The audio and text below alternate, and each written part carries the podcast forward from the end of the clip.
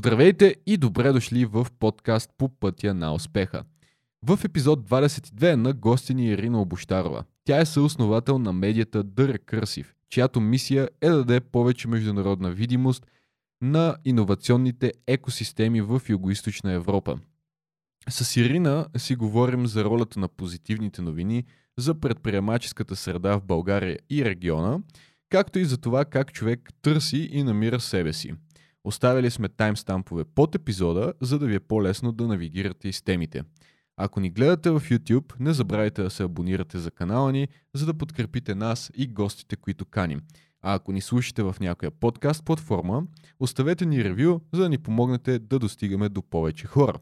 А сега нека се пренесем в епизод номер 22 с Ирина Обощарова. Ами, ако искаш да започваме. Добре. Добре. Ирина, здрасти и добре дошла в подкаст по пътя на успеха. Много се радвам, че се съгласи да си наш гост в взетата ти програма петък вечерно. Юли, а, съжалявам аз, че толкова време ми отне всъщност да приема поканата. По принцип а, ми е много важно да се включвам в такъв тип участия, които имат за цел да вдъхновяват и то особено по-млада публика, защото вярвам, че добрите примери са изключително важни за развитието на, на един млад човек. Определено. А, и това е всъщност нещо, което вие правите в The Recursive и затова толкова много се радвам, че а, съгласи да участва. След малко си поговорим за The Recursive, но а, преди това искам да кажа, че наскоро, когато се подготвихме за епизода, съвсем огледахме епизодът и с Жоро Ненов в Свърхчовекът. И там а, разказваш доста подробно личната си история, така че правя една препратка. Ако някой иска да чуе цялата ти твоя пълна лична история, може да а, гледа свърхчовекът с а, Жороненов. Но аз искам да започнем все пак от някъде и да ни дадеш малко контекст и всъщност да разкажеш какво точно е да рекърсив и как ти хрумна идеята да, да правиш това нещо тук в България? Да рекърсив е една медийна платформа, която отразява различните събития, стейкхолдъри, знания, което може да съберем за иновационните екосистеми. Като в случая много голяма част от новините ни са за стартъпи, за предприемачи, за иноватори. Не задължително. Много обръщаме внимание на технологиите, т.е. не покриваме цялата предприемаческа екосистема, защото тя е много по-разнообразна. Mm-hmm. Ам, може би е хубаво тук да спомена, че името на медията, The а, всъщност идва от идеята за един рекурсивен принцип, който можем да прилагаме в много отношения. И в математиката ще го намерим, и в логика, допълнително в лингвистиката. Ако някой му е интересно, може да се зачете, защото терминът е всъщност много интересен. Но всичко опира до това, че всяка следваща стъпка стъпва, нали, са, са базирана на, на, на предишната. И в случая на иновациите това също се случва по този начин. Всяка следваща иновация, тя стъпва на предишни иновации. Слогана на медията е Stories Shape Stories. И всъщност а, медията и тя по някакъв начин се опира на този рекурсивен принцип с идеята на това, че историята на един успешен предприемач, стартъп фаундър, би могла да е началото на историята на следващия. Защото така функционира вдъхновя, нали, как да кажа, по този начин се вдъхновяваме ние. Когато четем за някой, с който можем да се асоциираме, да се отъждествим и да си кажем, ако той го може, значи и аз мога. Или тя. Добре, а всъщност, ам, когато, когато започна да рекърсив, каква беше визията ти? Тоест, всеки предприемач и човек, който развива нещо собствено, в началото нещо го жегва и просто има нещо, просто има голямото защо зад идеята. И ми е интересно, ти когато започна, с каква визия започна, до къде искаш да стигнеш с, с, The Recursive? Ами, мисля, че в самото си начало визията, поне лично при мен, се е зародила от една болка. И тя беше а, тази на една мигрантка в Виена, която се беше откъснала от а, развитието на България в економически и социален план, във всякакъв план. И всъщност до мен тези успехи на първите предприемачи, на технологичната а, сфера не достигаха. Mm-hmm. Това, което достигаше до мен, бяха новини за корупция, за скандал, за кражби, за а, всякакъв род, всъщност, негативни примери. И в един момент, когато аз а, започнах да имам, получавам повече поглед върху това, какво се случва в България, си дадах сметка, че моята представа всъщност е много изкривена. И най-вероятно това е така за много други хора. Българи, които живеят в чужбина и включително и чужденци, които получават информацията си точно от такъв тип медии, които м- отразяват само негативните новини. Mm-hmm. По принцип, този, тази тенденция за негативизъм в новините е много разпространена при медиите, просто защото негативните новини се разпространяват по-лесно, отколкото позитивните. И в един момент си дадах сметка, че ми се иска някакси да създам една малко по-обективна представа за родината си. И че всъщност там има едни много хубави неща, които се случват, за които обаче никой не знае.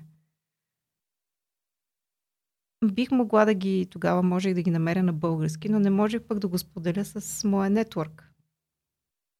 И в един момент си дава сметка, че е много важно да има източници на такъв тип информация, която дава по-обективна представа за, за България, пък и изобщо изцяло за региона на английски. Така че мигранти, примерно като мен, да могат да го споделят със собствените си приятели, да не се срамуват от това, че са българи. Пък може би и дори да се замислят дали да не се върнат в България, както в един момент аз реших. Супер. Знаеш, като, като спомена това, че нали, медията в момента е пълна с негативни новини, а, може би това, че хората следват негативни новини до някъде е еволюционно заложено в нас, тъй като така ще чувстваме по-предпазени, а, когато знаеш какво се случва и имаш чувство, че един вид а, си по-защитен. Не знам как да го обясна точно, но мисля, че а, привлича доста повече внимание от позитивния пример, за жалост. И тук въпросът ми е всъщност как успявате да хванете, какви стратегии, инструменти използвате, за да хванете вниманието на хората с позитивните новини, а, така че да не се загубят в целия този шум от негативни новини? Значи, по принцип, психологически на нас ни е заложено да търсим драмата, да търсим конфликта, да търсим борбата между доброто и злото. А, затова и позитивни новини може би функционират малко по-трудно. А, допълнително в а, науките, които се занимават с комуникация и с медии, има един такъв феномен, мисля, че се каже Scary World синдром. Тоест, колкото по-негативни новини четеш, толкова повече си мислиш, че света е опасен. И обратно, а, колкото повече си мислиш, че света е опасен, толкова повече търсиш информация, която потвърждава mm-hmm. тази твоя нагласа. То е малко такъв... А, Като магиосен цикъл. Омагиосен цикъл. И не е ясно кое е кокошката и кое е яйцето. Хубаво е, може би, да си даваме сметка, че го има този цикъл и да си обръщаме внимание. Иначе на твоя въпрос, как точно ние го правим, аз трябва да си призная, че в началото не е било съзнателно. Ние просто искахме да разкажем една друга страна на България, която се движи от младите. Млади, които м- са предприемчиви, които търсят решение на проблемите, а не просто седат и се оплакват. Истината е, че всъщност началото изключително популярна стана медията, точно защото разказвахме за добри примери и мисля, че това е български феномен. Или може би на региона. Поради факта, че толкова много години в, от прехода до сега ни е било някакси наслагвано, че в България е криза, ни тук няма да се оправим, тая държава какво е направиха, бягайте, младите, защото тук просто няма бъдеще. Мисля, че след а, като толкова време сме си разказвали този наратив, в един момент а, се е получил един глад за добри новини. И всъщност всеки, който имаше досък в един момент нали, с Recursive и преди това с медията, която преди това правихме Trending Topics, някакси получаваше като глътка свеж въздух а, и излизаше от това потискащо ежедневие, което се поставяме. Всъщност, а, изследванията показват, че българите са изключително песимистични. Особено от гледна точка на економика. Без обаче това да се базира на факти. Всъщност, ако трябва да погледнем фактите, економически България за последните 20 години страшно много а, се подобрява средата. Обаче ние не си даваме сметка. Да, има ли начин човек да се хване, че е в този магиосен кръг? А, тъй като сега не се сещам термина на български, но има едно такова нещо в психологията, което се казва self-fulfilling prophecy. Mm-hmm. Или т.е. ти ако постоянно гледаш негативно ти вярваш, че ще ти се случи нещо лошо или че света отива в дадена посока, постоянно нали, това, което ти каза, а, ще имаш този байас, тази нагласа, че ще вижда само лошите неща. А, има ли начин човек да се хване, който вече не е тръгнал да излиза от този балон, а, а още там и просто да си даде сметка? Смисъл при тебе как стана това нещо да разбереш, че а, има и нещо отвъд това, което се представя в, а, така да го наречем, мейнстрим медията? Има една книга, която се казва Factfulness, която всъщност нали, показва този начин а, на мислене, когато един момент излизаш малко от нагласите си и започваш да обръщаш внимание на фактите и си даваш сметка, че много от а, общите мнения са просто някакъв мит. Аз съм се занимавала с тази тема много, защото по принцип промяната на майндсета и на нагласите естествено като човек, който работи в медия а, и се занимава и а, в университета с тази тема, ми е супер интересна. Но казва се, че ние сме много по-повлияни от това, което си мислим, че е всеобщото мнение, отколкото от факти. Всъщност, ако ние сме на... имаме схващане, че някаква теза е истина за по-голямата част от нашето обкръжение или за обществото, ще я приемем като чиста монета. Дори и да не се базира на никакви факти. И всъщност а, по тая причина и това, което в момента наблюдаваме, нали, с балоните, които се създават и тенденцията за misinformation и за фейк нюз, за това и нали, това, е, това е базата. Ние просто в един момент имаме, си мислим, че всички мислят като нас. Mm-hmm. И всички смятат, че това нещо е истина. И колкото повече се изолираме в един балон, толкова повече този байс започва да се потвърждава. Confirmation bias се казва.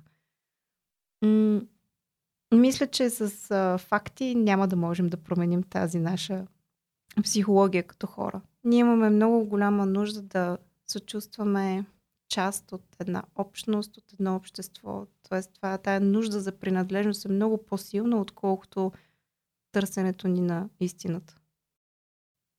И това пак стигаме, може би, до там, откъдето аз тръгнах за еволюцията, всъщност това ни е дълбоко заложено. А, тъй като ако не принадлежим към дадена група, а, исторически, нали, ако се върнем назад във времето, ако си отлъчен от групата, е много вероятно да не оцелееш. Може би това по някакъв начин е останало. Именно. И всъщност, ако мога да дам един добър съвет как да променим нагласите си, еми това е да си избираме приятелите много, много добре. И средата, в която се развиваме. Ако искаме да променим нещо в себе си, най-добре е да потърсим примери или среда, в която пример ще дам. Ам, да речем, че искаш да си по-забавен и да разказваш по-добри вицове. Намери си приятели, които го могат това нещо и съответно прекарвай повече време с тях. Ако се окаже, че няма такива хора в твоето обкръжение, намери си подкастите, или съдържанието някъде онлайн, което а, нали, показва такъв тип хора. И автоматично тогава мозъка всъщност започва да учи такъв тип умения. Mm-hmm. Така че така сме програмирани. Социални животни сме. Много се определяме от това, с което се обкръжаваме.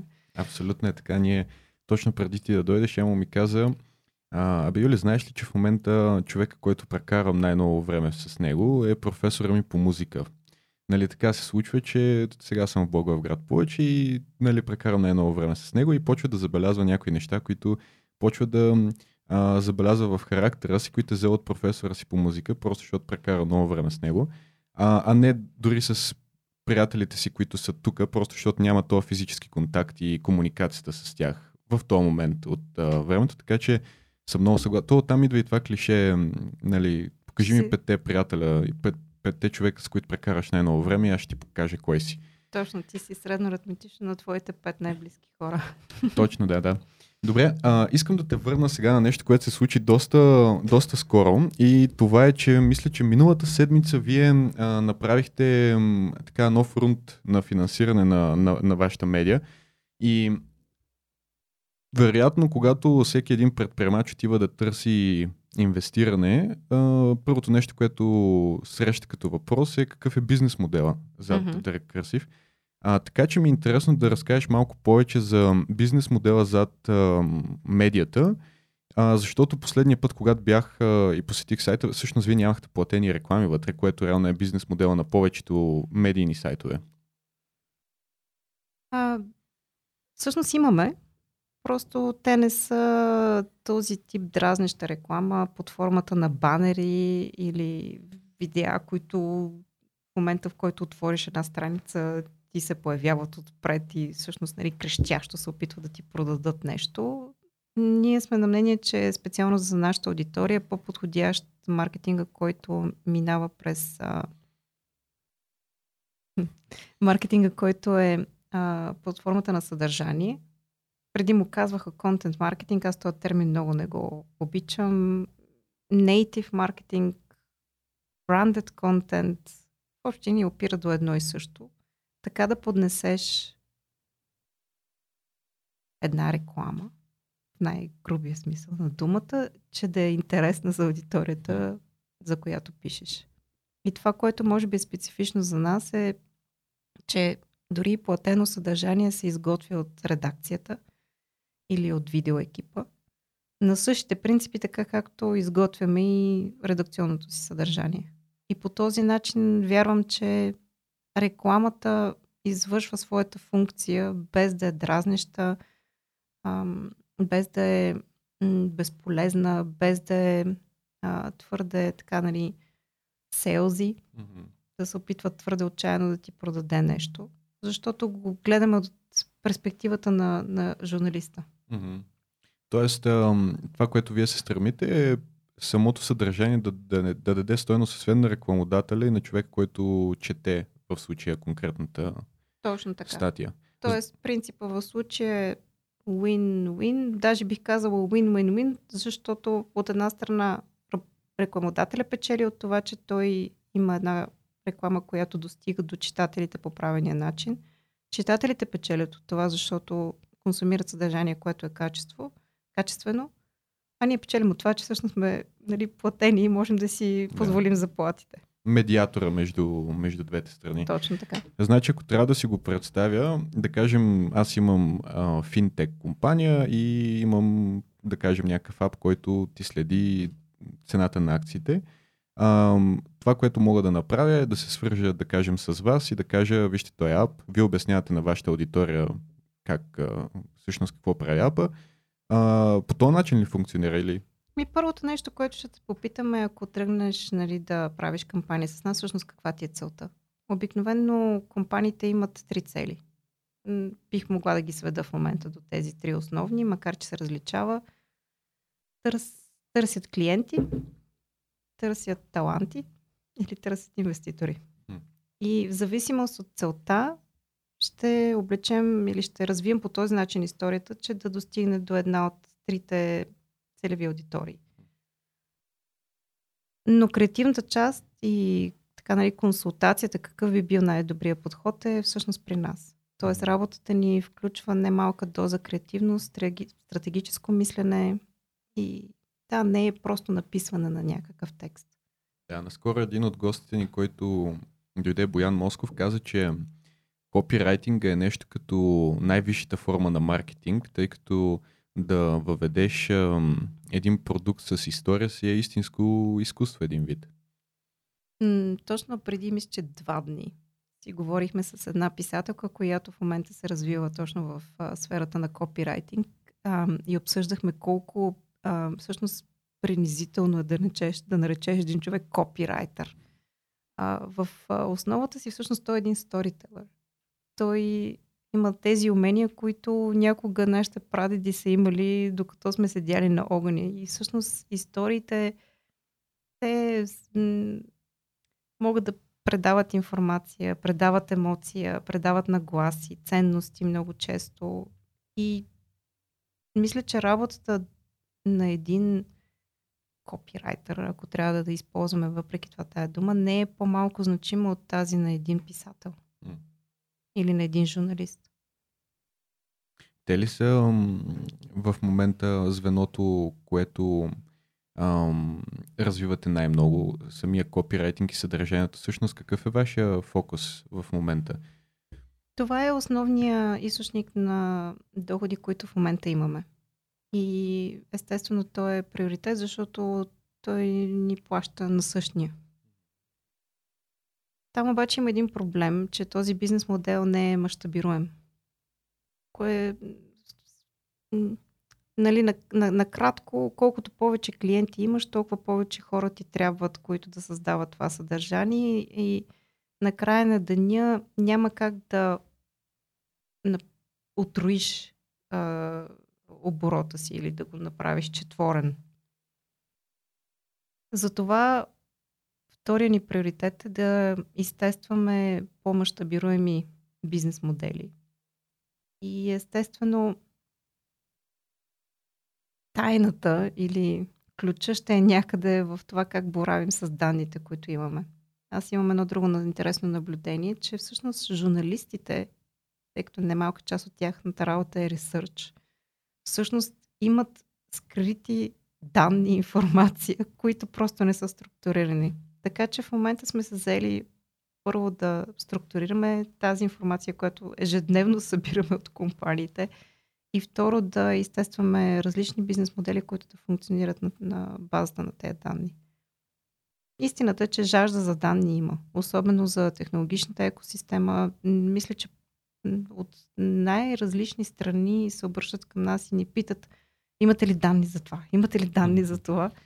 А, въпросът е ние да си го структурираме и оттам нататък да помислим какво можем да направим с тях, което да е ценно за, за клиенти. Okay. Сега някакси така се опитвам да заведа историята до а, рунда на финансиране, който вие направихте.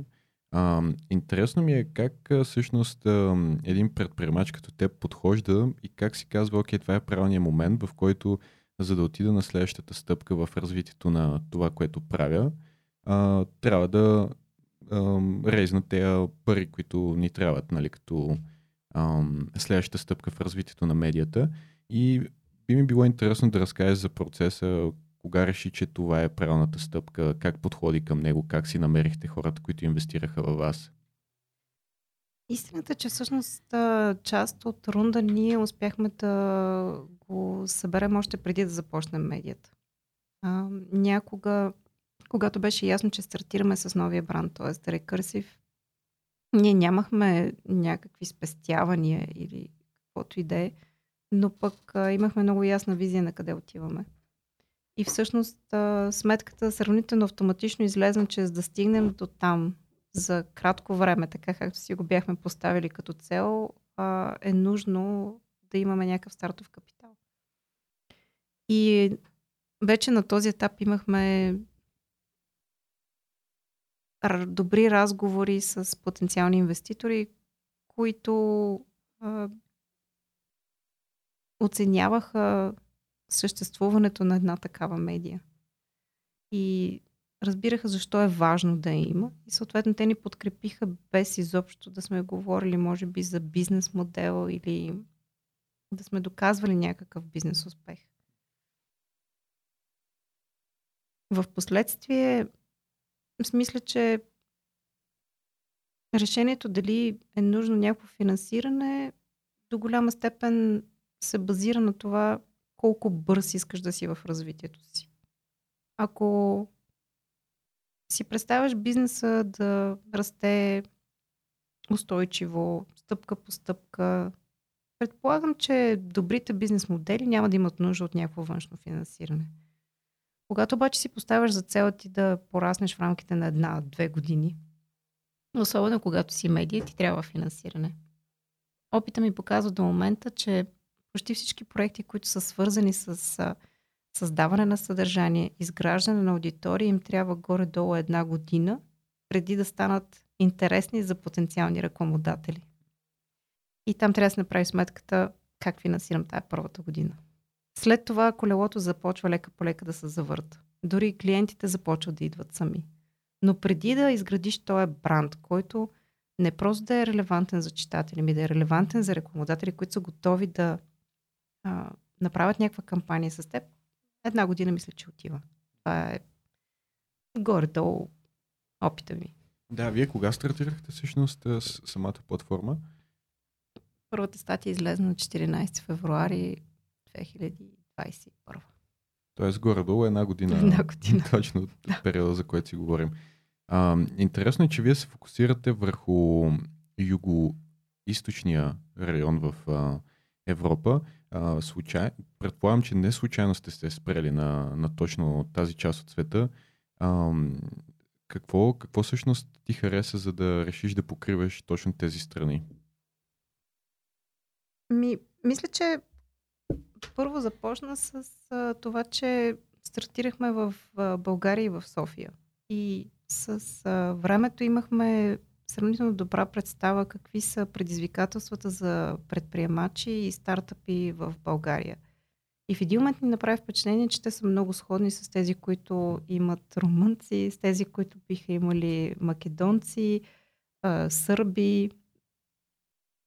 После допълнително се оказва, че ако ние търсим международни инвеститори или международни клиенти, те много често гледат на нас като регион. Да речем, един американски VC фонд едва ли ще направи само една инвестиция в региона. Те ще изградат, нали, защото това им коства изключително много усилия от гледна точка на due diligence, т.е. да си направят правилното проучване, да изградат някакво доверие, да имат достатъчно добри експерти, които да управляват в този регион. Тоест, когато те се насочват към някакъв регион, ам, там са вече инвестирани някакви ресурси. И сама по себе си България би била много малка, за да може един голям инвеститор от Штатите или от Великобритания да направи това усилие. Тоест, би имало смисъл ние да се обединяваме, да се интегрираме все повече, за да можем да създаваме този бранд за международните играчи. Mm-hmm. Това е логиката, която бяхме развили. Същото е, между другото, и с а, международните брандове. Пример ще дам. Една от... А, айде, няма да казвам имена, но много често маркетинг менеджерите на така, нали, multinational companies, те са в а, Истанбул, в Виена, в Варшава и управляват бюджет, който е за цяла Юго-Источна Европа или за цяла Източна Европа или за Централна Източна Европа. И стратегическите решения се взимат обикновено на едно такова ниво. Ако ние правим кампании, които са само за България, това означава, че тук бихме имали партньори, които са примерно някаква агенция. Но агенцията много често не взима стратегически решения, ми е просто изпълнител на някакви насоки, които са дадени. И тъй като темата с иновациите, тя е стратегическа тема. А, това беше начин да говорим с а, decision makers, които а, са в а, да, на, на тази позиция. Да. А преди малко каза нещо доста интересно, което ми хвана вниманието, че си забелязала, че предизвикателствата в България на предприемачите, които след, а, срещат, на предизвикателствата, които срещат реално предприемачите в целия район, са горе-долу сходни. Mm-hmm. И на базата на толкова много истории, които си прочела, говорила си с а, така, изпълнители, изпълнителните директори на тези компании, а, кои забелязваш, че са някои от общите предизвикателства, които срещат? Ми, средата е много динамична и съответно ние отбелязваме значителен прогрес само за последните 5 години. Това, което е било преди 5 години, за много от компаниите вече не е. А, но може би това, което е общо и което все още ми прави така, нали, впечатление, мисля, че имаме сравнително малко предприемачи, които от този регион са успели да изградат международна компания. И това, за да можеш да го направиш, то е свързано с а, определен майндсет. Или дори най-малкото thinking big. Това, което си мисля, че на предприемачи, които са в момента в началото, все още им липсва е точно тая а, визия и грит, нали, тая а, увереност и а, превежда грит всъщност на български? Ми, някакси много дългосрочно постоянство. Постоянство, да. Да. А, така че да изградат такъв тип международни компании. И ние в тези екосистеми сега вече почваме, нали, можем да се учим от а, добрите примери. Ето ти спомена, мисля, преди разговора, mm-hmm. Payhawk. А, има смисъл да, да погледнем те как са се развивали, какви са били предизвикателства, защото има много какво да се научим, от, особено от трудностите, които са имали. Но това е знание, което още ни липсва. Друг сегмент, в който нямаме традиция нито като образование, нито като опит а, с сферите маркетинг, сейлс, до някаква степен и менеджмент. Нещо, което, например, в Штатите дори някаква, до някаква степен заложено вече в а, детска градина и в училище, ние те първо го развиваме. При нас а, инженерите са много често много добри, създават много добри продукти за кратко време – но пък ни липсват уменията, след това да можем да ги продадем. Докато в Штатите много често слушам, че е обратното. Много добри са в продаването, пък а, нали, продуктът е все още на някакво ниво, дето даже изобщо не съществува или е просто някаква идея. На ниво развитие, да. Опаковката е доста добра. Точно така. И третото, което ми прави впечатление, е може би една такава увереност, че от а, този а, трети свят на Европа се едно, че може да стане нещо значимо. Да. Добре, това е за... Става въпрос за предизвикателствата. Интересно ми е и като пак вземе същия този а, така, а, тази база данни от хора, с които си работила, а, кои забелязваш, че са общите неща между успешните предприемачи, които успяват да изградят а, бизнеси, които работят в целия свят и са много големи, имат големи амбиции. А, кои са факторите, които им позволяват да успеят? Защото, нали, слушаме някои статистики, казват 90% от предприемачите се провалят, някои казват 80%, други казват 100%, нали, а, образно казано, много хора се провалят, но някои успяват. И кое си забелязва, че общото между тези хора, които успяват? Значи, ако то е трудно да се направи някакво такова обобщение, защото всеки бизнес има собствени специфики. Ам, сега, ако трябва да се фокусираме особено върху стартъп компании, където там а, очакването, пък и траекторията обикновено е кратък растеж а, за... Не ми бърз растеж за много нали, кратко време. Това, което ми прави впечатление е, че обикновено фаундерите имат а, а, технически бекграунд. Тоест, а, имат вече някакъв опит с технологии, разбират ги.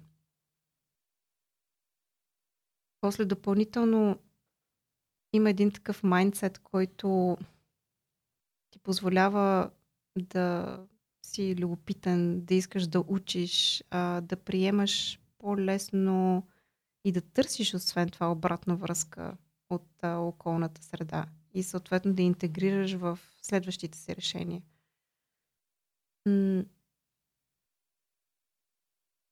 И въпреки това, някакси, колкото повече се вглеждам в факторите, които са направили някакъв предприемач успешен или някаква компания успешна, все повече си дам сметка, че нещата не опират толкова до скилс.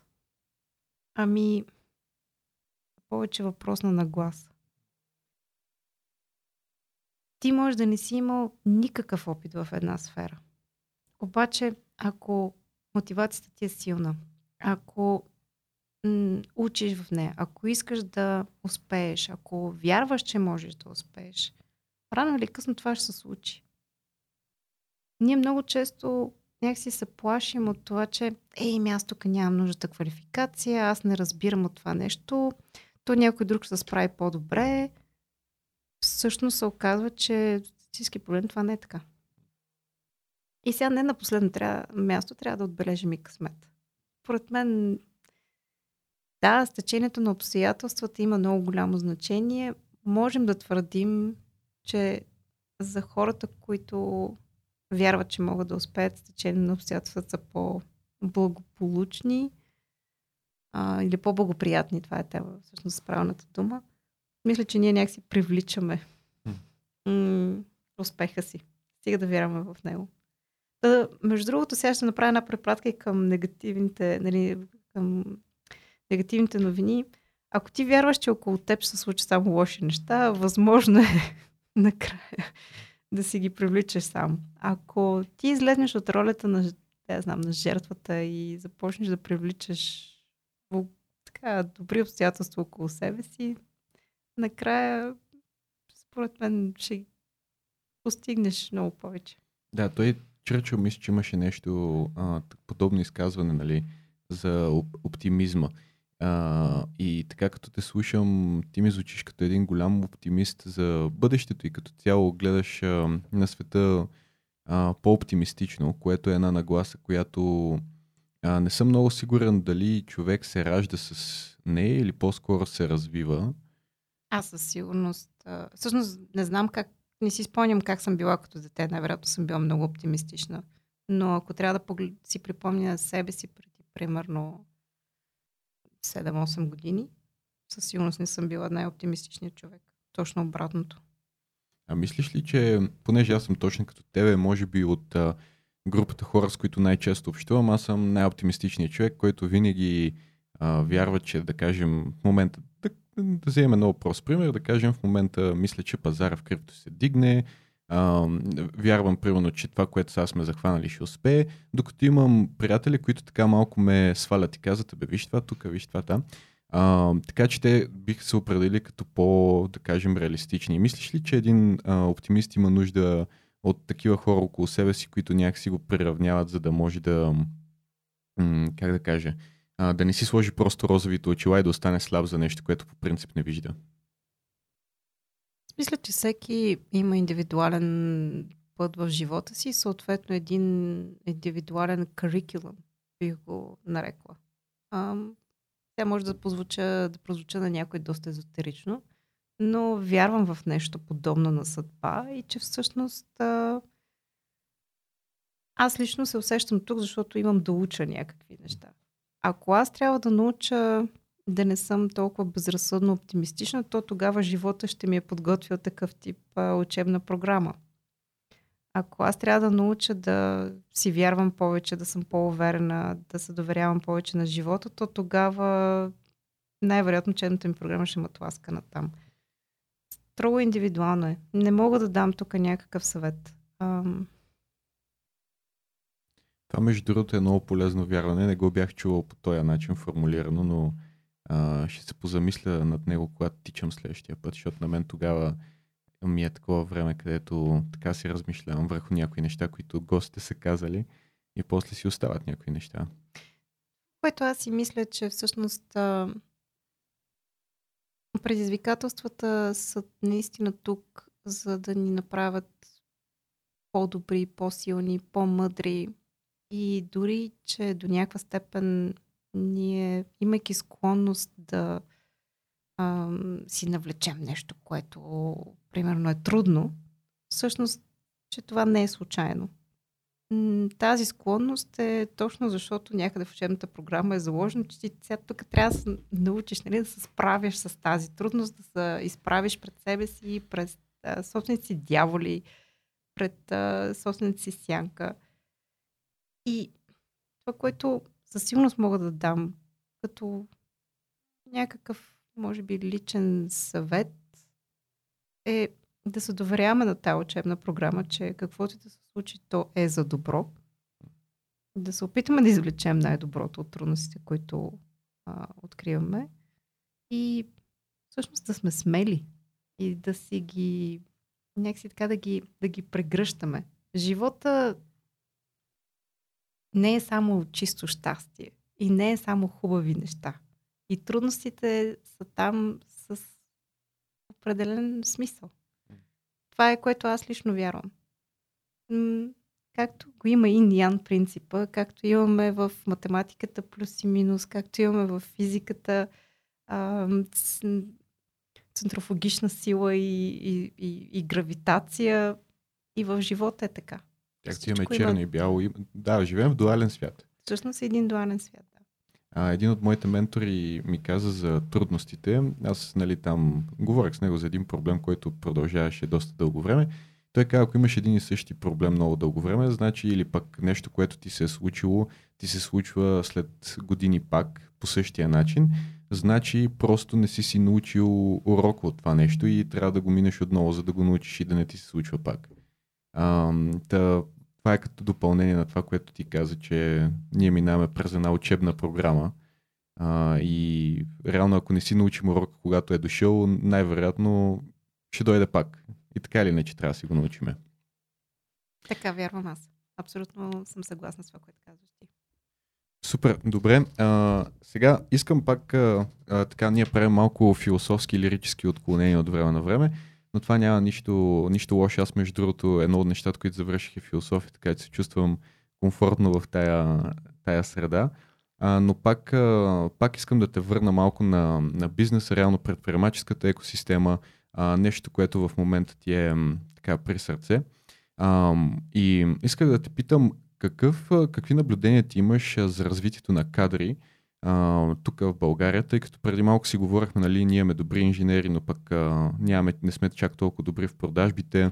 И с а, Светло Наков, мисля, че преди 10 на епизода си говорихме, а, че всъщност точно това ни липсва. Някакъв систематизиран подход за развитие на кадри, да кажем Западна Европа и Штатите чисто економически, може би са една от причините, поради които са добре, е, че много добре успяват да привлекат и развият кадрите.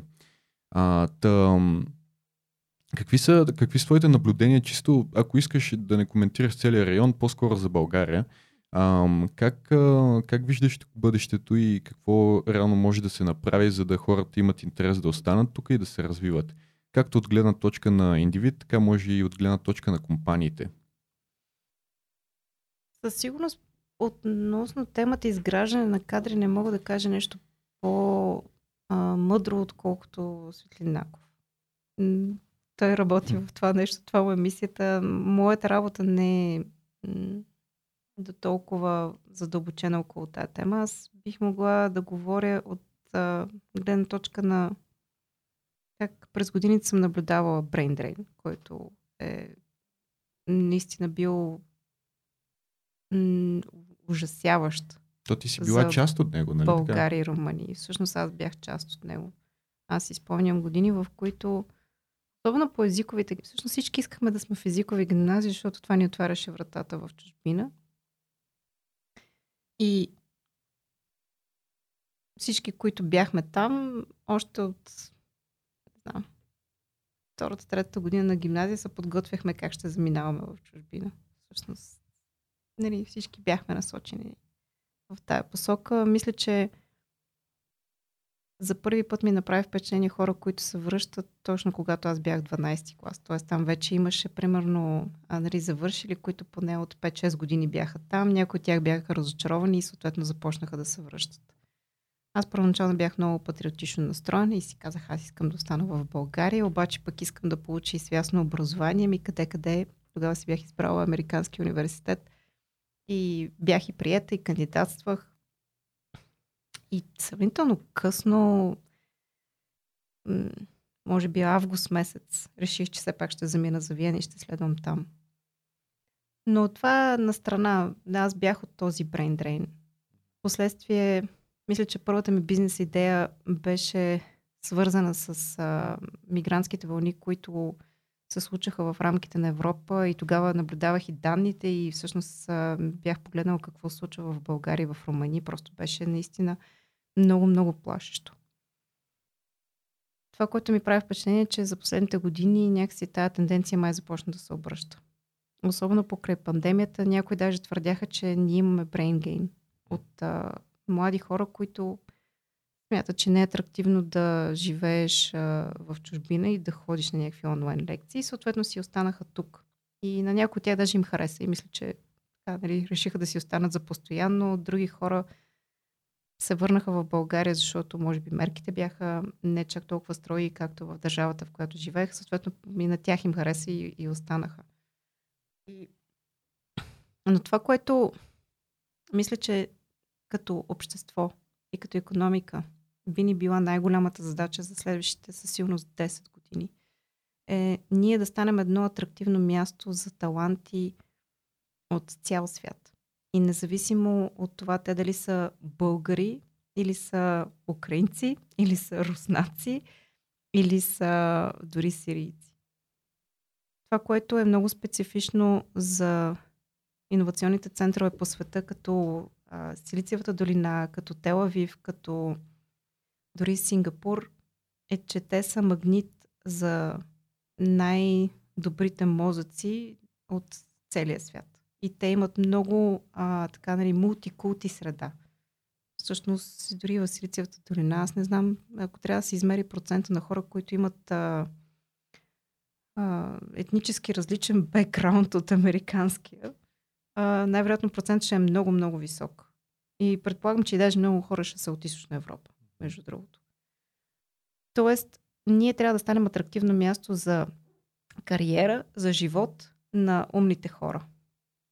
Мисля, че наскоро ми беше гостувал а, Даниел Лорер в а, подкаст малко преди да стане а, министър и с него точно това коментирахме, че това в момента е борбата на новия свят. Да привлечеш умните хора, защото с тях идват и добрите бизнеси, и добрите продукти, и капитала, и, и всичко, което ти е една малко или много нужно да правиш а, а, иновации.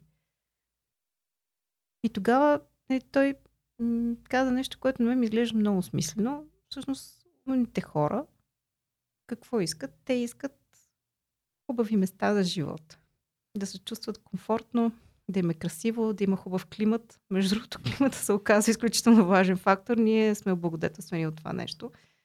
Ам, може би справедливост, може би до някаква степен някаква социална среда, за да може децата ти да израстват а, добре, да получават добро образование и така нататък. Така че, ам, мисля, че имаме страхотни предпоставки, просто по някои неща трябва да работим. Аз между другото имам доста приятели от а, гимназията, които заминаха да учат и след това точно тези неща ги върнаха обратно в България. А, тоест, те почват да сравняват, да кажем, стандарта на живот, който биха имали в Англия и стандарта на живот. И като цялото не е само стандарта на живот, то е по-скоро съвкупността от лайфстайла ти, който може да си позволиш тук, който, да кажем, в някои страни не можеш. И един вид, като теглиш накрая чертата, разбираш това, което ти каза. Тук имаш а, а, така, възможност за развитие, а, имаш а, дори 4 сезона, ако го вземеме. А, ако, да кажем, имаш добро образование и си придобил някакъв опит, най-вероятно си намериш хубава работа, така че и стандартът ти на живот ще бъде голям. Един вид теб вече нищо не те задържа там и по-скоро България се явява като магнит. А, така че точно това е направлението, може би, което трябва да се развива. Как ам, не само хората, които са отишли да учат някъде да се върнат, но и как хора, които не са от България, да дойдат тук, за да се развиват в този хъб. Мисля, че по тази линия, между другото, имаме доста, колко, доста повече да си помислим и освен това и да се развием. Аз, както споменах, живях в Виена и прекарах там 11 години. Те 11 години съм ги прекарала като мигрант в една среда, която от една страна е страшно социална и от друга страна всъщност аз усетих като много welcoming. Аз чувствах добре дошла там, чувствах се така, сякаш нали, аз имам моите права и ако те биват нарушени, ще има някаква справедливост за това нещо. Сега трябва да отбележа, че съм била жена и съм била млада. Ако съм мъж и съм дори, може би, мисиоманин, реалността ще да е много по-различна за мен там. Но това е едно на страна. И темата с интеграцията там, особено в Виена, е свързана с политики, които се прилагат от поне, може би, 20 години, дори може би и повече. Защото те са имали една много сериозна вълна от така наречените гастарбайтери а, още през 70-80-те години, които в последствие остават там, те а, привличат семейства си там, имат деца там. И това е била една систематична политика в тая посока. Мисля, че при нас на тази тема почти не се говори. Това е табу. И ние те първа имаме да се отваряме културно а, или да се отваряме ние самите нали, като българи към други култури. Моментната дискусия мисля, че е добър сигнал, да. че имаме какво да наваксваме в тая посока. Не ми се иска да влизам в детайл, но мисля, че ние трябва много повече да си помислим за uh, diversity, за това колко сме отворени към различните от нас. И това е предпоставка, за да можем да привлечем такъв тип таланти. Да, това е. А, нали, може би доста хора ги е страх, да, ако пуснем други хора, които дойдат в България за, специфично за да се развиват а, професионално, а, нали, големи аргумент е, те ще откраднат работните места, но също време има голяма част от а, а, позициите, които не са взети. Сега, ако отворим, да кажем, най-елементарните сайтове, които са за търсене на работа, там е пълно с позиции, които реално много хора, да кажем, не искат или нямат професионалното а, така, опит, за да ги вземат. И реално, ако ние намерим перфектния фит на човек, който а, би искал да работи тази работа, има професионални опит и му дадем достатъчно добра среда за развитие тук, така че да иска да живее и в България, това било прекрасно, независимо от къде е. Това е моето наблюдение, особено в сферата, в която сме ние, IT сектор, но не само. Баща ми, примерно, е в, в производствения сектор, майка ми беше преди в финансовия сектор. Всъщност глада за таланти е навсякъде. И понякога, да, позициите изискват някаква квалификация, но мисля, че това, което най-много така нали, им липсва на работодателите са хора, които са готови да учат и които искат да работят и са съвестни. Когато ги имаш тия три предпоставки, квалификацията дори може да си я а, наваксаш. Така че те ще ни откраднат работата, мисля, че е един аргумент, който е по-скоро популистски, отколкото Точно. да има някаква връзка с реалността. Реалността е, че всъщност има страшно много работодатели, които отчаяно търсят а, кадри. Факт. Добре, а, връщам те на нещо, което каза преди малко, тъй като мисля, че историята е интересна, за да я разкажеш. Ти си прекарала 11 години в а, Виена, а, където си учила, след това си работила. Всъщност, какво лично тебе те накара да се върнеш в България и след това да останеш?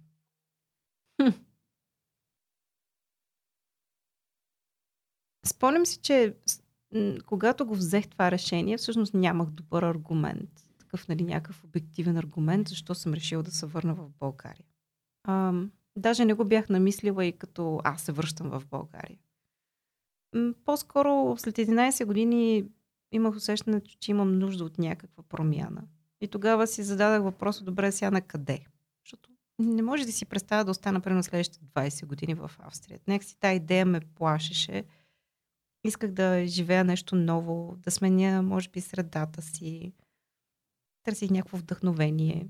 И съм си мислила тогава, сега Берлин ли ще е, Мюнхен ли ще е, или ще е тотално, примерно, на различно място, като Телавив или Сингапур. И в един момент, а, когато започнах да придобивам повече представа за това, какво се случва в България, си казах, бе, защо не пробвам тази екзотична дестинация в България? А, и Това, което е може би специфично за хора, които са прекарали малко време навън, е, че те са имали досег до функциониращи системи и когато хора като нас се връщат, виждат, а, окей, това сега тук не функционира. И когато не си, когато си някакси предприемчив, си кажеш, ми аз това тук мога да го оправя. Ако ме дразни достатъчно, всъщност с този ноу-хау, който имам и с тия наблюдения, които имам, аз бих могъл да допринеса за една по-добра среда. И всъщност поради факта, че ние имаме немалко проблеми, всъщност се отварят страшно много пазарни ниши. За един човек, който е предприемчив България е една страхотна държава, защото има толкова много неща, които можеш да правиш и освен това да имаш усещане, че ти а, променяш всичко към по-добро. Това аз не съм го имала в Австрия. В Австрия, може би защото съм отишла в позицията си на мигрант, съм имала по-скоро усещане, че аз трябва да се напасна, за да влезна в тяхната система. Но нямах усещане, че аз имам някакъв принос нещо да се случва по-добро. Докато България това ми го предлагаше като а, някаква възможност и реших да я взема. Но тогава не съм си го мислила, даже като връщане, между другото, ми си представям. Да, ще я да го пробвам. Ако ми харесва, ще остана. Ако не ми харесва, ще отида някъде другаде. То това е и специфичното на мигрантите, че един път, особено ако си заминал млад и си се оправил, защото м- такъв начин на живот е свързан с предизвикателство. Ти излизаш от... М- нали, няма да влизам сега в момента в, в подробности, обаче си го преминал един път и имаш усещане, че светът ти е отворен. И ще се оправиш навсякъде. Между другото, това, което каза е много вярно. Аз може би за първи път излязох от България преди бях на 16, значи преди 10 години, да кажем, и отидох в Штатите. И там, само ако вземе за пример, примерно влизам в магазина и виждам някои продукти, си викам, о, това ще, ще да е толкова яко да го има в България. И сега от 2-3 години, примерно, влизам в нашите магазини и почвам да виждам тези много нишови продукти, да кажем, в, чисто от към фитнес, храни и такива неща, адски много. А, така че ако, да кажем, бях малко по-голям, по-предприемчив тогава, можеше да си създам нещо собствено, така че това са адски много ниши. Даже и за услугите въжи. Там видях хора, които правят неща, които тук дори не можеш да си помислиш, че някой би му било това професията. Но всъщност, ако човек е бил там, видял е, харесал му е или гори в това, може да дойде тук и да си го направи. Реално ще бъде доста ам, така, ам, как да кажем, компетитив. Ам. Ам, между другото, аз сега сетих за една среща, която имах преди много години и бях запознала с CEO-то на Western Union, който всъщност се оказа м- австриец от турски происход, който а, всъщност а, нали, не тръгва от някаква, как да кажа, от... А, той не идва от богато семейство. Той си тръгва малко или много от гетото и в началото е продавал посттерминали на търговци. И той имаше едно изказане, в което, нали, което на мен ми направи много силно впечатление. Той казва, migrants are problem solvers. Тъй като като мигранти а, м, нали, трябва да а, имаш много предизвикателства, които трябва да решиш. В един момент започваш да мислиш много креативно за това какви биха могли да са решенията им. И съответно развиваш един такъв начин на мислене, в който виждаш проблеми, веднага започваш да мислиш за решение. А, така че аз, между другото, бих препоръчала на абсолютно всеки в а, някакъв период от а, живота си, особено ако е млад, да поживее някъде в чужбина, да разшири хоризонта си, да се сблъска с различна култура, с различен начин на мислене, а, с а, различни услуги, продукти. Това са вдъхновяващи неща, които според мен само развиват креативността ни. Да, затова винаги на всеки мой приятел студент му казвам, ако има възможност и желание, поне едно лято от четирите да иде на бригада. Първо се научава на много добра работна етика. Второ, нали, чисто материално успява да си изкара някакви пари.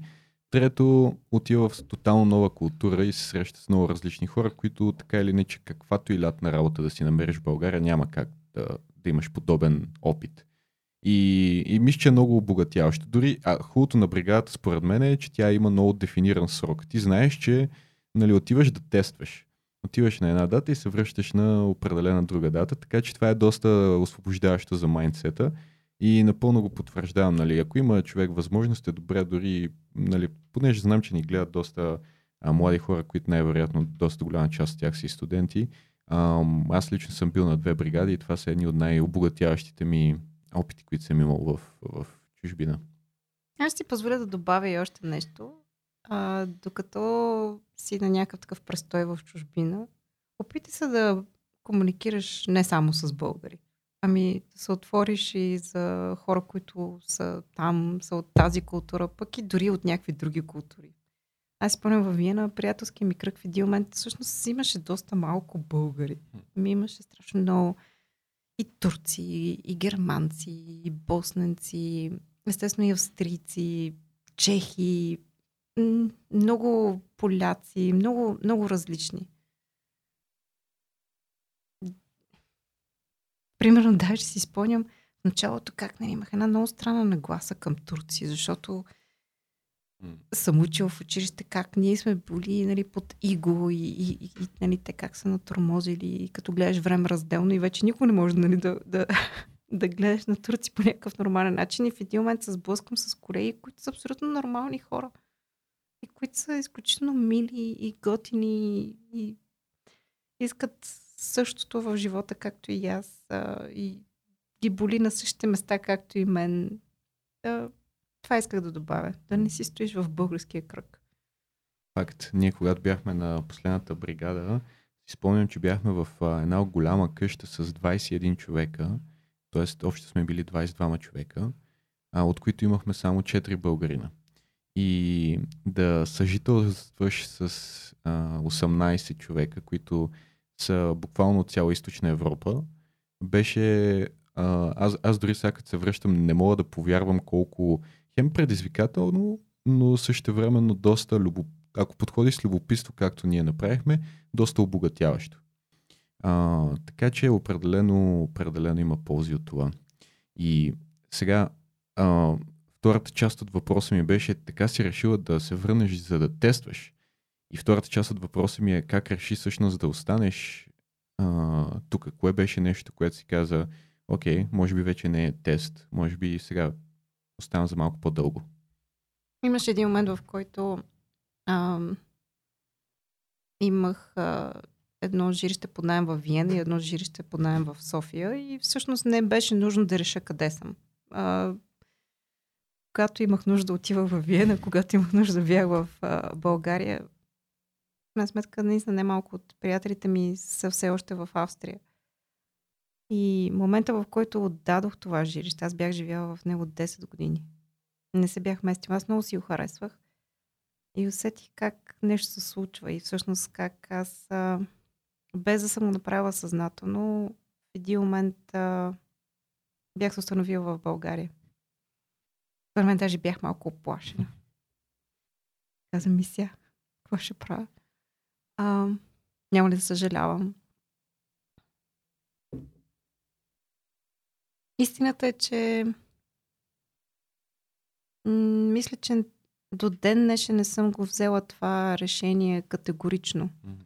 Поне мен живота някакси ме научи, че няма смисъл много да планираш. И е по-важно да поемаш сигналите на околната среда и да си обръщаш на себе си внимание и нека си да си гъвкав. Ако след две години не се чувствам добре тук, бих отишла някъде другаде.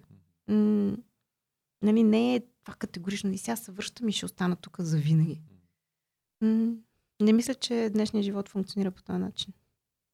Аз така питах а, Дарин Маджаров от Учице, а, какви са, нали, той за колко време се опитва да планира и очаквах, че ще ми каже 5-10 години. Той вика за 6 месеца, нали, няма как да знаеш а, а, след това какво ще се промени и как а, обстоятелствата ще се наредят, така че ти да можеш да взимаш адекватни решения. Да, може да имаш някаква визия и да знаеш какво искаш, но същевременно може би тази гъвкавост, и, а, която си оставяш по този начин, за да не си твърдо фиксиран върху дадено решение, много ценна.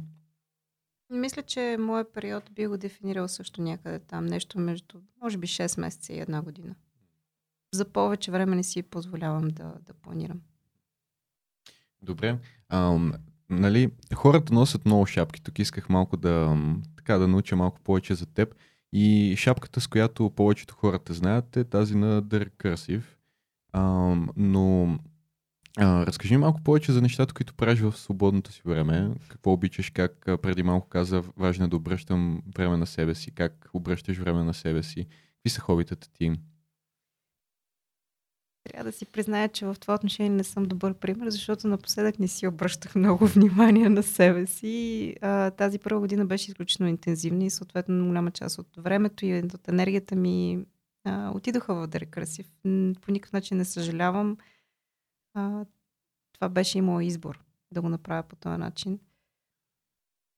М- имам си някакви неща, които така ме разпускат или ме вдъхновяват, а, или ми дават усещане за красота. Аз а, в един момент установих, че това, което всъщност най-много ми липсва в свободното време е усещането за красота.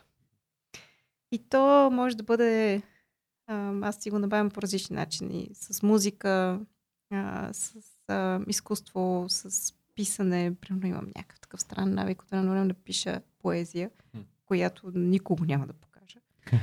а, за собствено някакво удоволствие.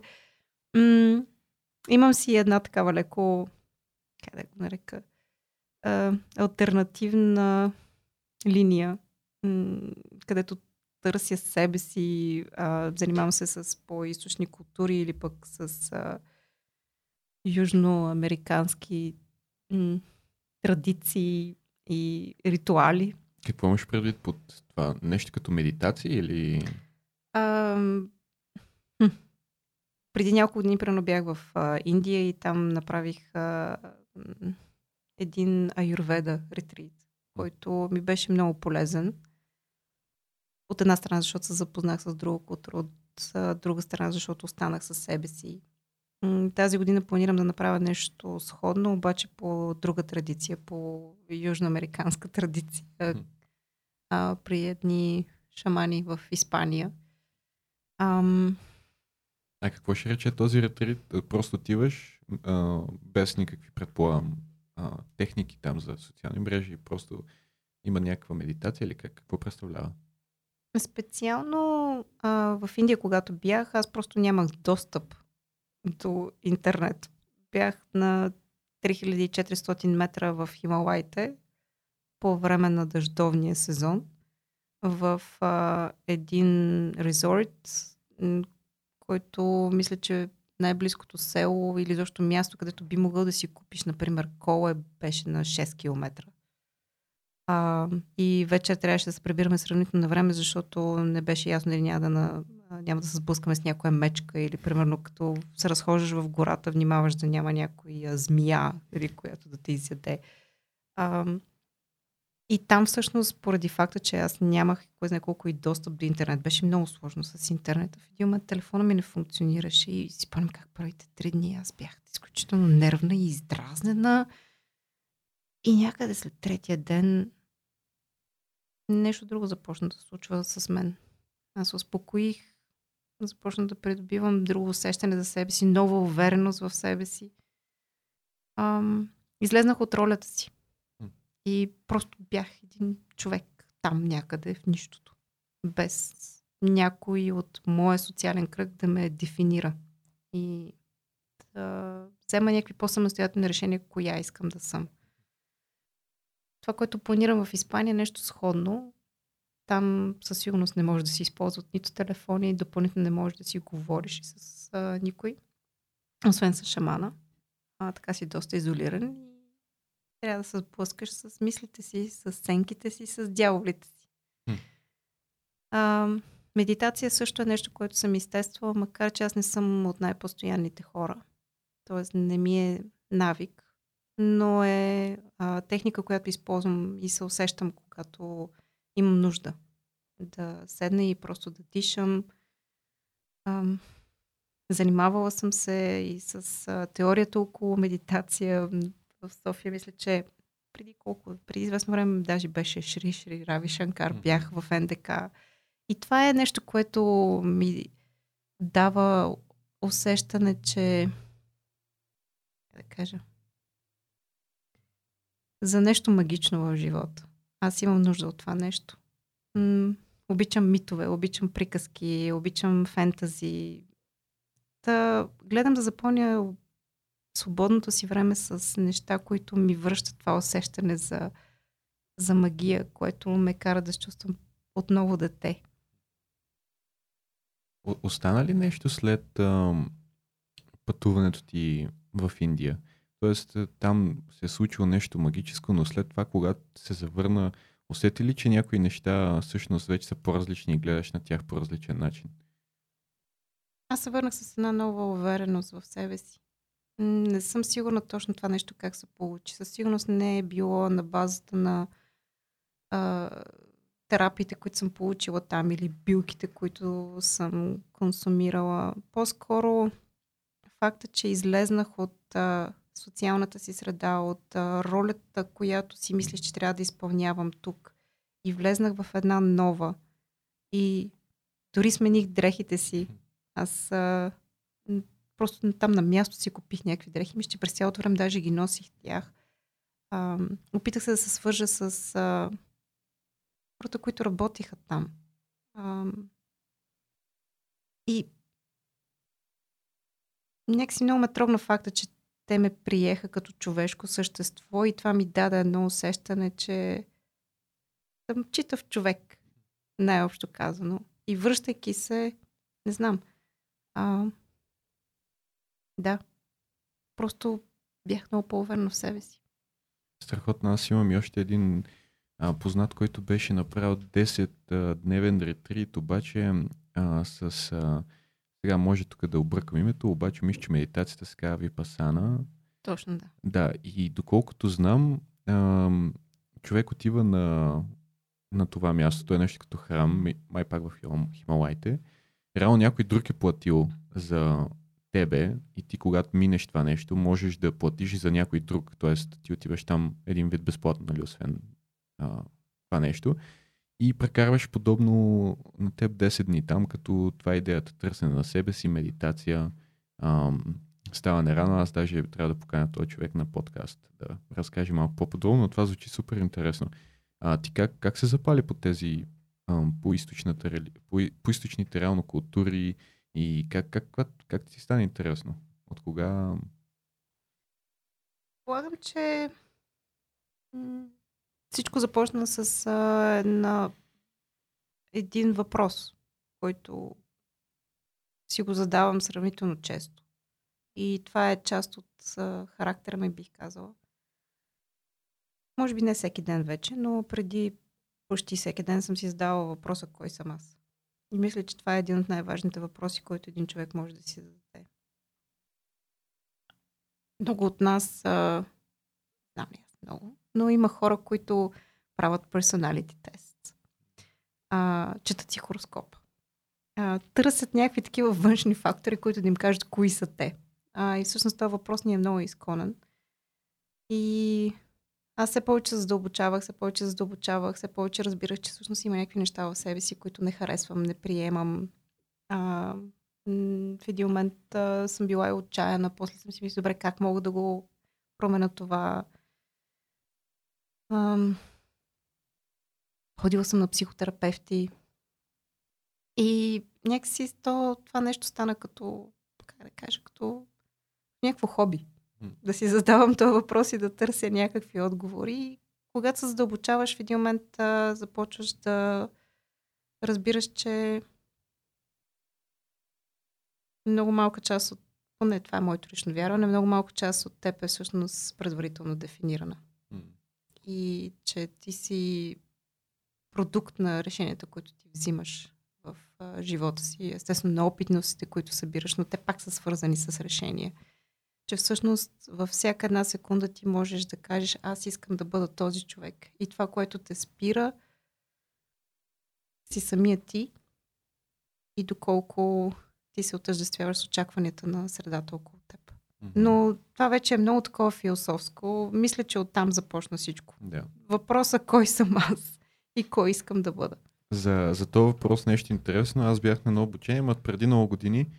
И там а, организаторите казват, нали, сега ще направя едно обучение, пускат такава тип медитативна музика и казват, нали, сега пишем отговор на, на въпроса, кой съм аз.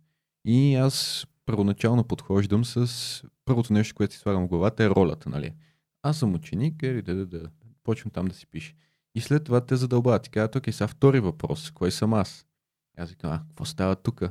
Си викам сега какво да напише, нали? Аз вече написах кой съм аз и си пише името на втория път. И то продължи така примерно 7-8 пъти. И аз вече чак на четвъртото ми загря релтана, че трябва да направя нещо малко по ам, задълбочено, не просто да пиша ролите, които изпълнявам на дадени места. Но това ми беше така първото замислене. И от тогава всъщност си много правя, че това е много важен въпрос човек да си зададе, защото ти когато почнеш да дълбаеш, най-накрая трябва да стигнеш до нещо, което е същината на това, кое си ти.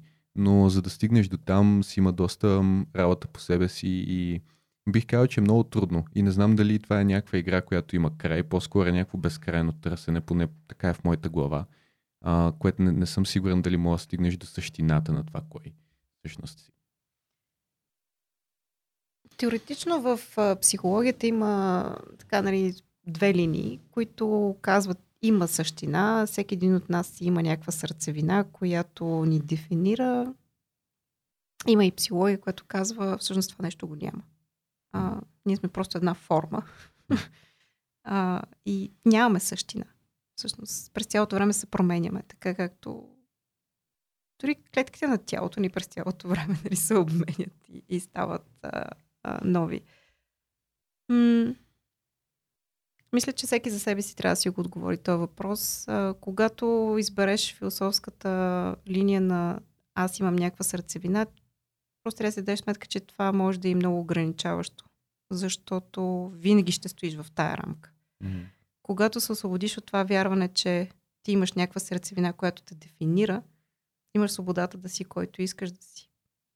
И след а, толкова много търсене, всъщност а, не достигнах до някакъв смислен отговор на въпроса, коя съм аз. И си дадах сметка, че следващия въпрос е по-важен. Коя искам да съм? И когато пък започнеш да се задаваш този въпрос, там нещата опират до ценности, до визии, до вярвания и така нататък. Хм. Доста, доста силно. Добре, на теб, а, дай да препоръчаме някои а, книги за хората, които сега ни слушат и си казват, окей, това ми звучи интересно. А, кои ли книги е прочела Ирина, за да така и стане интересна тази тематика и рано да се запали? Така че ако имаш а, някои предложения за топ книги или топ подкасти, които в момента слушаш, а, ще е готино да ги споделиш. Хм. А... Аз съм изключително зле в това да помня имената на, на автори на книги. Обикновено помня идеите, които съм а, откривала вътре. Ам... Дори само имената да се сещаш на книгите, ние след това ще издирим авторите. Ами, а... примерно една книга, която така може да вдъхнови някой, който е отворен за източните култури, е на Садгуру The Engineering of the Self, мисля, че се казваше, ако не, това ще ви изпратя след това в последствие линка, може да го добавите. Uh, и там много такава интересна концепция имаше за отговорността. Няма да издавам повече. Всъщност, какво е това отговорност? М- допълнително вярвам, че е много важно да четем и книги, които не са self-improvement, не са business knowledge, ами са си чест фикшн. Много е важно да имаме приказки в, а, и митологии в а, живота си. Например, напоследък съм започнала да се занимавам малко повече с а, Джозеф Кембъл. А, той е, може би, един от най... Бил е, за съжаление вече починал, а, най-добрите експерти на тема митология и така архетипите, които срещаме. А, всичко, което е от него, може да бъде така, нали, според мен, прочетено, може и да се слуша. Има ни разговори много интересни с... А, забравих името на журналиста. Не, няма да се сета днес, съжалявам. Петък вечер. Но а, те са записи на, на разговори, може би могат да бъдат консумирани по различен начин, не е нужда да се четат.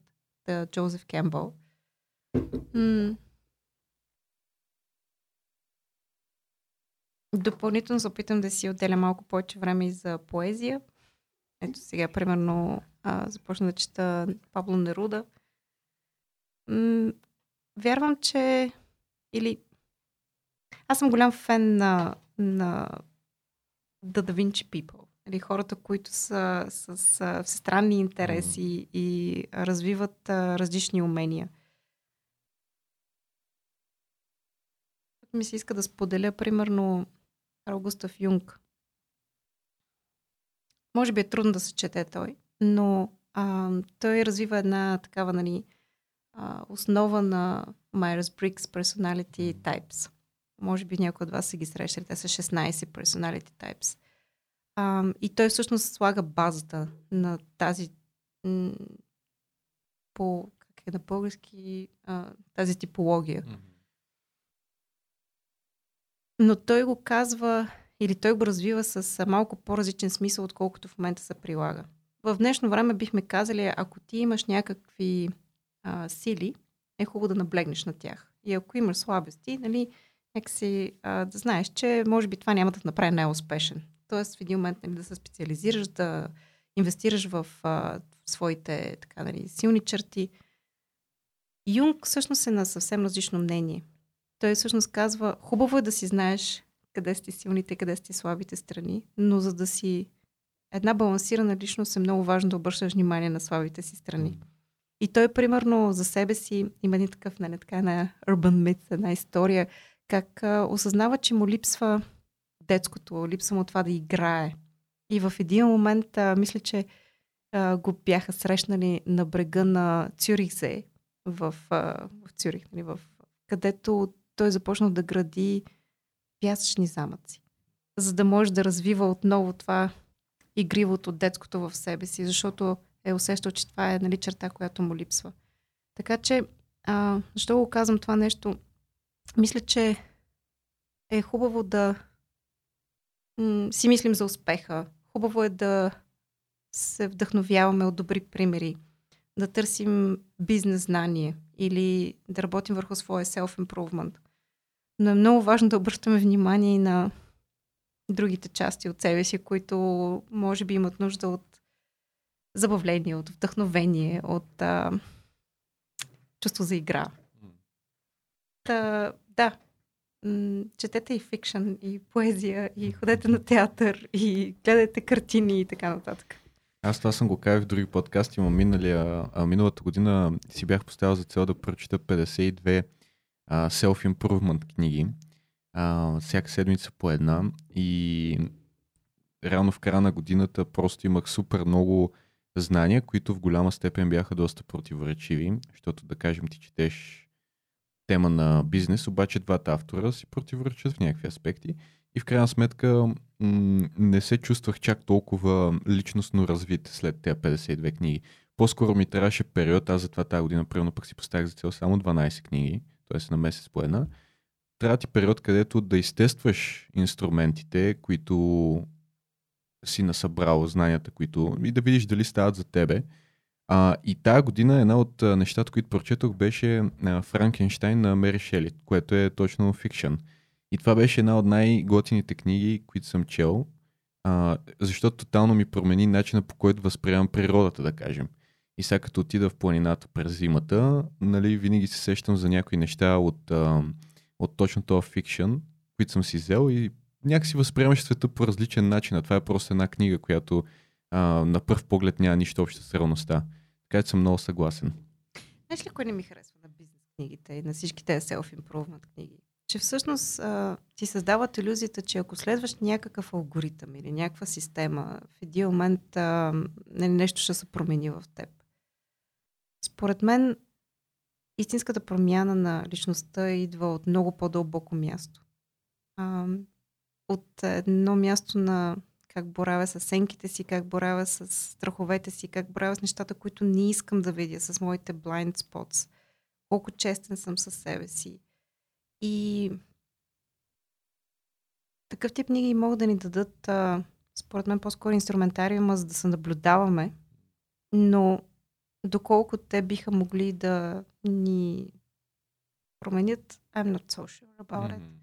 И мисля, че тая идея за това, че има някакъв алгоритъм, примерно аз да стана по-постоянен или да спра цигарите, Atomic Habits, а, е опасна. М- това е някакво мое лично мнение, не е, не е популярно. М- Има едни такива емоционални лостове в нас, които те трябва да се преместят, за да се случи някаква промяна. Да, а, нещо, което ми хрумна като метафора, която дава м, така един от моите ментори, че това е реално се едно да сложиш лепенка на ти примерно си а, с забит кол в себе си, ти го вадиш и слагаш лепенка. А, да кажем, имаш проблем с комуникацията и четеш книга за комуникация. И там ти казват няколко тактики, които един вид ще ти подобрят комуникацията. Да, обаче, твой проблем с комуникацията може да е на много по-дълбоко ниво, да кажем липса на увереност. А тази липса на увереност много трудно би се придобила, ако просто, да кажем, казваш името на човека преди да се обърнеш към него, което нали, се води като начин да се свържеш с него и да изградиш рапорт. А, така че по-скоро се изисква някаква малко по-дълбока работа в същността, а не чак толкова а, повърхностното ниво на те типични тактики. Даже в мисля, че в а, книгата Седемте навика на високо ефективните хора, това го а, разказваше Стивън Кови в началото и казва, че там има два вида а, нали, етика на характера и етика на личността, мисля, че бяха. Като един е то повърхностния слой, на който се фокусират голяма част от а, self-improvement книгите, докато другите са тези по-дълбоките неща, които отнемат много повече време, разбира се, за да се задействат, но те всъщност са по-качествените и водят до по-голяма промяна. Това и моето мнение. Всъщност ми прави впечатление, че при много от нещата, които съм искала да променя в себе си, обикновено са били свързани с някакъв страх, а, който не съм можела да превъзмогна или пък не съм искала даже да го погледна. А, и това нещо, за да го промениш, съвсем различна работа се изисква. Mm. Няма да стане с а, вдъхновяващия разказ на някой американски автор. А, виждам, че времето ни напредна, пък а, знам, че а, това е петък вечер, така че няма да стоим тук до а, полунощ. А, така че някои неща, които последно така исках да, да поговорим с теб след това отново а, философско отклонение, което направихме. А, какво реално предстои за теб в The Recursive през следващата година и какви възможности реално има за хората, които сега ни гледат или слушат, ако искаш да споделиш някакво събитие, което предстои или нещо, което развивате? Хм, а, Значи, аз като а, гледам всичко това, дете сме го намислили и всеки път си казвам, бе, доста амбициозно, така нали ми звучи. Даже наскоро а, разширихме екипа, имаме двама нови членове, а, които в момента се опитват да хванат така, нали, the big picture. И на моментите казват, хора, много неща сте намислили, много амбициозни цели сте си случили. Може би, нали, така, са възможни. Сега, м- естествено, искаме да достигнем до все повече читатели. Естествено, искаме да се установим като финансово един устойчив бизнес. А, бихме искали да изтестваме различни нови бизнес модели, в момента така аз самата уча нови неща. Много чета нали, на тема Web3, токени, крипто, ам, Metaverse и търся вдъхновение пък за тази част.